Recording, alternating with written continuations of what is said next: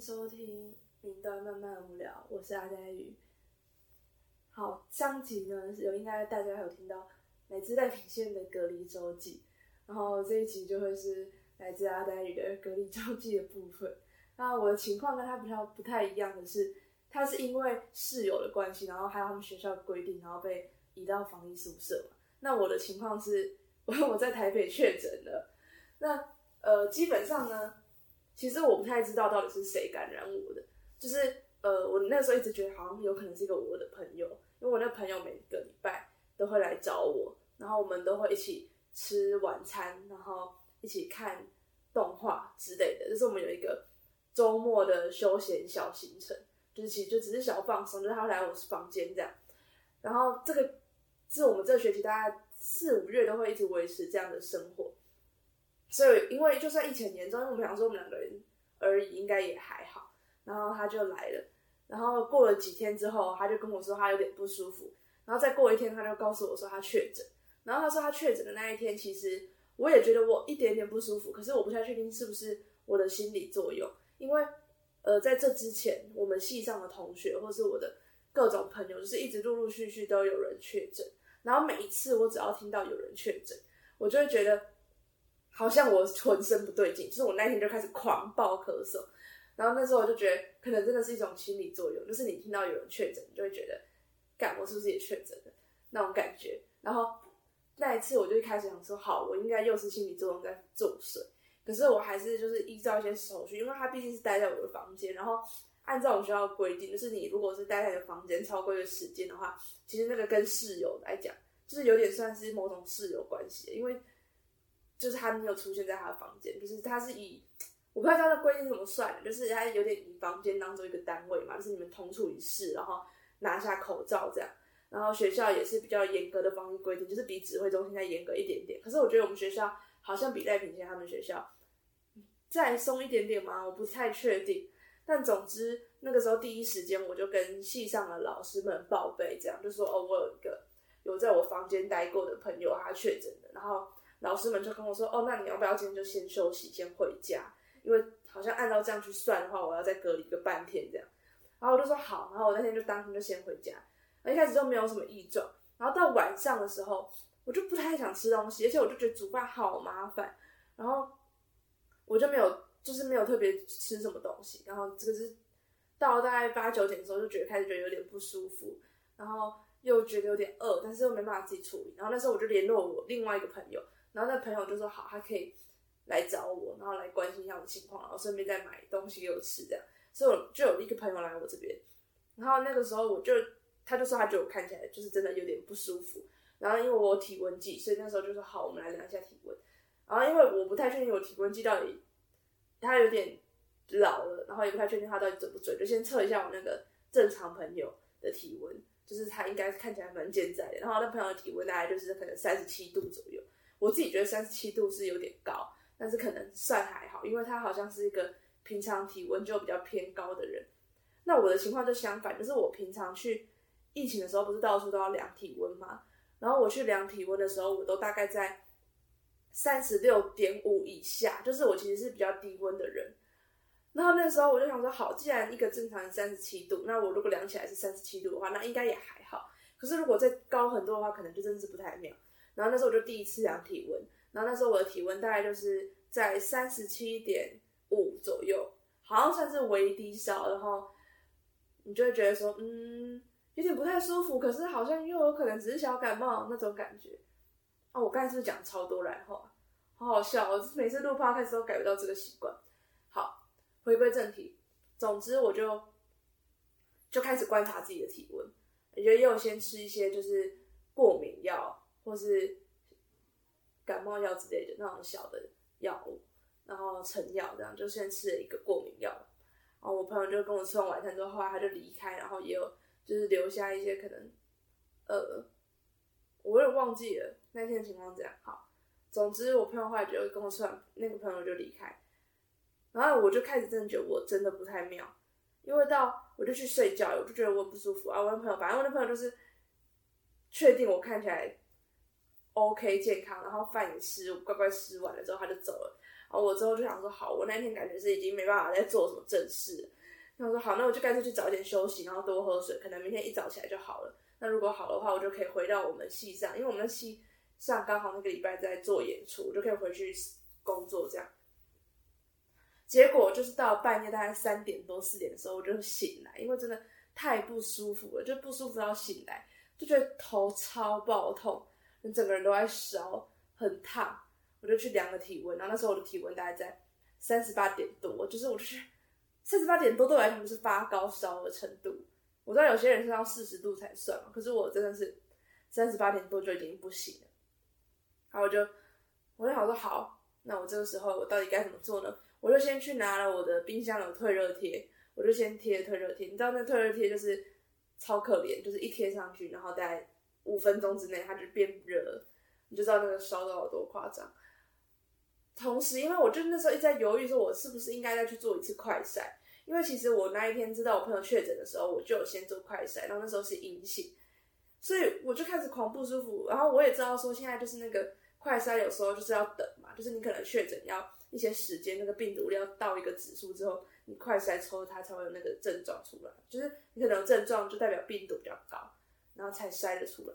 可是因为我同一天才筛过，就是甚至可能只是十二小时之内。我想说，因为我有听说过，就是快筛其实隔三天筛筛一次就好了。我想说，那到底十二个小时我要不要再筛一次？因为我有可能在这个十二小时病毒量暴增。反正我就开始很纠结。然后后来就是又在撑跳撑在四点，我就开始想说，好，那我现在四点我去读文本好了。既然睡不着觉，好，我就开始看剧本。然后就看了大概呃，可能就一点点，我就觉得不行，我。大脑没办法思考，我说好，那既然又睡不着，然后又没办法做正式思考，那我就耍废好了。我就开始好，我听 podcast 或听歌，这样总可以吧？我就听了一些歌，听了一些 podcast，然后就就这样辗转反侧到大概六点多的时候，我就想说，好，六点多应该可以算新的一天了。而且那个时候系上本来就跟我说，我今天如果要回去系上工作的话，我就还是要快筛一次。我说好好好，那我现在六七点了，我来快筛吧。一筛阳性，而且那个线就真的是。清晰到一个不行，就是不是要等十五分钟它才会出现。我那真是一下去，那两条线都是非常明显。而且有些人是确诊那个线很淡嘛，我真的是深到不行，就是深到一个，我把那照片拍起来，然后我有朋友就跟我说：“哇，你的线也太深了吧？”我想说这样是病毒量很多吗，还是怎样？好，总之我就因为刚好最刚好是我那一天政府也颁布一个政策，就说从五月不知道几号起，呃，快筛阳性视同确诊。然后适用于某三类人，反正就是符合我的情况这样，然后我就开始很焦虑，我就想说好，那我现在就要先通报一九二二，还是我要呃跟学校通报，也要跟宿舍通报，然后还要去就是填一些手续，然后就开始一直要去弄，你知道吗？然后那一天政府就一个 A P P 是可以线上认证你的快筛阳性，然后还有线上看诊，我就一直用，然后那个 A P P 真的是有够难用，因为他那天可能第一天上线，而且你知道。政府机关就是大概九点才会上班，所以我那个六七点真的是求助我们，就是你打去一九二，或者打去卫生局，就是没有人在鸟你。那时候人家都还没上班，就是可能有一些客服会在那边工作，就是，可是那个人数一定是比正常上班时间人数少，所以你就一直没有办法接进去那个电话。我就打到我们宿舍，我们宿舍的那个辅导员也还没有上班，所以我从六点到大概十一点这段时间都是一个非常痛苦、很煎熬的事情，就是我一直知道我确诊。然后六点到十一点，我就到处要跟别人讲这个事情，然后没有办法去申报，因为没有人接我的电话。然后我爸妈也就是知道我确诊，他们也非常担心，他们一直告诉我，一直问我说：“那我下一步要怎么办？”所以我就一直六点到十一点，就是同时在一个发高烧、头很痛的情况下，一直在焦虑说：“那我下一步要怎么办？”一直到大概十一点、十二点之后，我才终于跟学校那边接洽上，然后就是说我要呃还是去做 PCR，因为 PCR。我们学校因为就是我读台大嘛，那台大就是台大就有医疗资源，然后因为台大本身就有台大医院，然后我宿舍附近有一个叫做台大 I 医，反正它就是有一个应该算是台大医院的分院之类的小中心，一个中心也不算小，就蛮大。总之，它就是有在帮忙给专门给学生还有教职员工的一些快筛，那个 PCR 的快筛，就是它可以帮忙做这一块，虽然你要自费，但就是你知道速度比较快，而且有专门的人来帮你负责，所以我那时候就起身去做了这个 PCR，然后就出来就是确定自己真的是阳性，那就会被宿舍问说要不要隔离。那刚好因为我住的房间是单人房，所以其实我可以直接在我的宿舍里面隔离，然后就开始了我的隔离生活。那隔离生活就是我们宿舍的规定真的是超级愚蠢的，就是我不能叫外送，哎，这是很荒谬。我不太确定赖平天他们的情况是怎么样，因为我听他就是他的说法是他都有叫外送嘛，他也是这样跟我讲。我的情况是真的没有办法叫外送哎，什么意思？就是他说我去问我们的柜台，就说呃，请问我这样被隔离，然后我不能出门，那我应该要怎么办？就比如说我要喝水，我要倒了垃圾或什么，他就说哦，还有我的三餐，因为三餐最重要嘛，你就是要吃饭才活下去，而且你最近身体也不舒服，你也不太可能自己煮饭。那那个辅导员就跟我说，哦，同学，我们这边的很多同学都有确诊，都有隔离哦，那我们通常呢都是请亲。那个家长们或是亲戚们来送饭，我想说什么意思？我都住在宿舍嘞，我如果我是他们一个有亲戚的人的话，我就回去住我亲戚家，或是住我家人家。我会在这边住台大的宿舍，就是因为我不是台北人啊！你在跟我开玩笑吗？然后他就说：“哦，如果你真的没有亲人的话，你也是可以请朋友帮你送饭。”我说：“哦，所以请朋友帮忙送饭的意思是什么？”他说：“哦，就是你朋友要帮你把饭拿到你的房间门口。”那反正我就住在一个，就不是我，反正我不是住在一楼，我就住在一个某个楼层这样。我想说，好的，我一天有三餐，所以我是要请一个外佣每天来帮我送三餐，是不是？我想说这太麻烦了吧？那如果是这种情况，我就自己想说好，那可能就要把它缩减到一天有一个人来负责，然后那个人就是一次送三餐，这样可能会稍微好一点。但是到底是谁有那个闲时间？而且我也不太好意思跟开口跟别人说，哎，你要不要来帮我送饭？好，这就算了。然后再来，我就想说，好，那还是我爸妈可以寄包裹给我，就是有一些干粮类的。我就问说，哎，那如果爸妈要寄包裹给我，他就说，嗯，如果你爸妈要寄的话，那你再通知我，那个时候来的话，你再告诉我，我再告诉你怎么办。然后这边一开始第一天都是这样说，我就想说，很好，我现在就是需要喝水，又需要吃晚餐，就那时候心情超级不好的。我想说，好。那我现在总要庆祝一下吧，毕竟我就被隔离，什么事都不能做，我要准备开启我隔离生活。反正我就请我朋友帮我送水，然后还 帮我送了冰跟披萨，真的非常感谢。就是听说他拿进来的时候，就是管理员还看着他说：“哎，你是要来干嘛？”他说：“哦，我给我确诊的朋友。”然后 柜台就跟他说：“哦，确诊可以吃这些哦。”我那个朋友就跟柜台说：“没有啊，他就很喜欢吃这些东西，他就可能需要转换一下心情。”反正我那天隔离第一天就是吃必胜客的那个最新的披萨，就是咸酥鸡 Oreo 披萨，对。然后我就还有冰，反正就第一天就是这样过去了。然后第二天我有一个也是非常人非常好的朋友，他就一次送了超多物资来，就是可以让我撑超过一天的那一种，就他让我撑大概三天左右吧，也蛮感谢那个朋友，他就一直送超爆多，因为他刚好是台北人，所以他家也离我家离我宿舍蛮近的，这样。好，然后接下来情况就是后面我就算算，就是呃，我比较敢提开口，请他们帮忙，就是可能跟我比较熟的朋友，大概是怎么样，我就去分配说我被隔离了几天，然后后面可能会哪一天没有人可以来帮忙，我就觉得到底有什么不能叫外送啊？就是我有听我另外一个住别的别间宿舍的朋友，他们的做法就比较聪明，就是他们有一个，比如说因为很多人确诊嘛，那他们就有一个时段，就是说每天十一点到十二点。你们就是可以叫各种你想叫的外送，那一样都统一送到可能这间宿舍的一楼的门口，然后宿舍的呃辅导员啊、设计，然后是柜台，我不知道他们是谁负责，就是会一个人统一，就是一个时间段，就是帮帮忙大家送餐。我觉得这做法聪明多了。可是我就有问过我们这边我的宿舍这边的辅导员，问他说：“哎，那我们这边可不可以采取类似的做法？”他就跟我说：“嗯，可是同学，我们这样很多人确诊。”我不太确定你们每个人什么时候想要吃饭，你们时间可能都不一样，然后我们没有办法跑那么多趟。我就想说，小姐，别人的宿舍都可以同一个时段的，那些不在那个时段的人就不要理他就好，至少你可以服务到统一同一个时段的人。到底为什么你做不到这件事情？然后我后来就想说，我真的不想跟我们的辅导员争执了，就是屈服于你的规则之下，你就只好拜托一些朋友的帮忙。所以，我就是最想说，就是我要真的非常感谢帮我送餐的那些朋友。然后，我是一个，我觉得比起在体现的情况，我好一点是，我不太，我是一个不太喜欢外出的人。就是我平常就很可以把自己关在一个房间里面，但是我觉得在确诊的时候遇到的是，我还是会很想要讲话，可能我话比较多，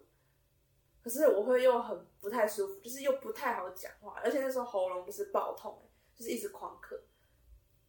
那时候就陷入一种比较焦虑的情况，而且也没办法跟家人见面啊，就是虽然跟家人联络，但是也跟家人就起了争执。我觉得最主要就是来。自于没有办法真的见面，然后也没有办法真的感受到某些人关心。虽然你知道真的很多人在关心你，然后我也知道有非常多亲朋好友是都因为我的情况然后很焦虑。那我也知道说，就是好像现在在台北真的是很难避免到确诊这件事情，因为我的台北的各个朋友或者包含西藏同学，就是我每天都会听到说有人是跟我说他确诊了，就只能先说就是祝大家身体健康平安。那如果被隔离的话，我觉得还是要找一点事做，你才会比较不会那么崩溃嘛。我那几天的行程就是，我很久没有在大学的时候有办法好好看完一本书。我在隔离期间是看掉一本我蛮喜欢的小说，然后我还要做，但是我没有办法看电影，这让我觉得有点失落。因为我本来想说我隔离那么久，我可以看好几部电影，但是我没有做到。但我把我看完了一部影集，所以看了一本书，看了一部影集之外。呃，我就开始疯狂的追星，就是其实我一些自己很喜欢的偶像，但是我是一个比较冷淡的追星族，也比较佛系，就是我其实很常没在关注，但是我会突然到一个时间点，想说好，我现在时间很多，那我就一次把它把我之前没关注的部分全部关注到爆这样。因为我确诊的时候，最主要就是你很难做什么正事，这也是让人觉得很焦虑的一点。除此之外，就是还是有跟朋友就是保持联系，就是比较熟的朋友，就是会适时的关心跟聊天。然后除此之外，我也是出现了一些很疯狂的现象，就是比如说，我会开始跟墙壁讲话之类的，或在房间里面鬼吼鬼叫，大概就是有诸如此类的事情吧。好，那总之这就是我的隔离小周记。那如果我之后想要什么补充的话，可能还会更新，或者是我又遇到需要被隔离的情况的话，那在这边就是先祝赖品线可以早日解脱离他的隔离生涯，也希望他。不要确诊，那也祝福其他的听众朋友们，就是身体要保持健康，不要确诊。那如果确诊的话，也是可以是比较安全的那一种状况，不要出现太严重的副作用。这样，那最后就来到了我们的推歌环节。那推歌的部分呢，我要推的是上次 在品线推了一个，